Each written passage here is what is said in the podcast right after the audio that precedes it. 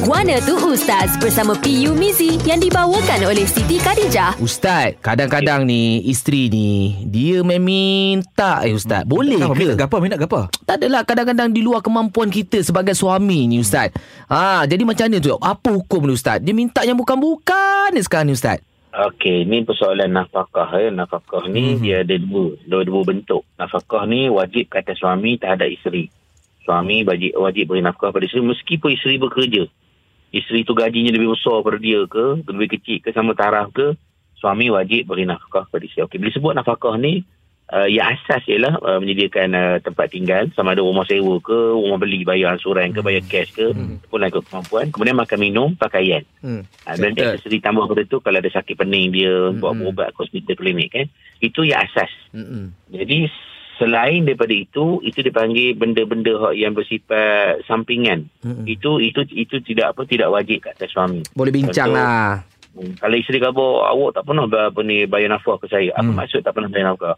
Dia dia tanya rumah siapa bayar? Api air siapa bayar? Makan minum siapa bayar? Kalau semua suami mana bagi nafkah? Hmm. dia kata maksud saya awak tak pernah bagi saya duit cash seribu seribu lima ratus sebulan.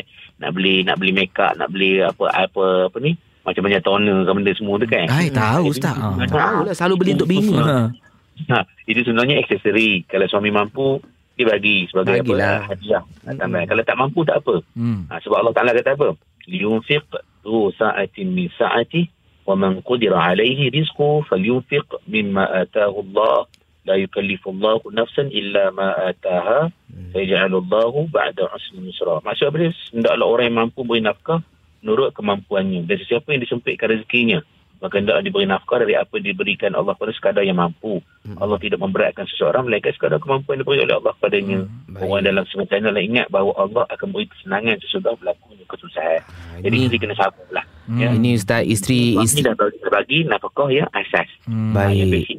Ha. Ah, ini isteri saya suka dengar ni. Ah, suka, Macam-macam Pak Isai boleh bagi apa saja. Wow. Ah, bulan dah bintang pun dia boleh bagi. Wow, aku bagi janji. aku bagi janji, barang aku tak bagi. Ha, mungkin tu. Ha.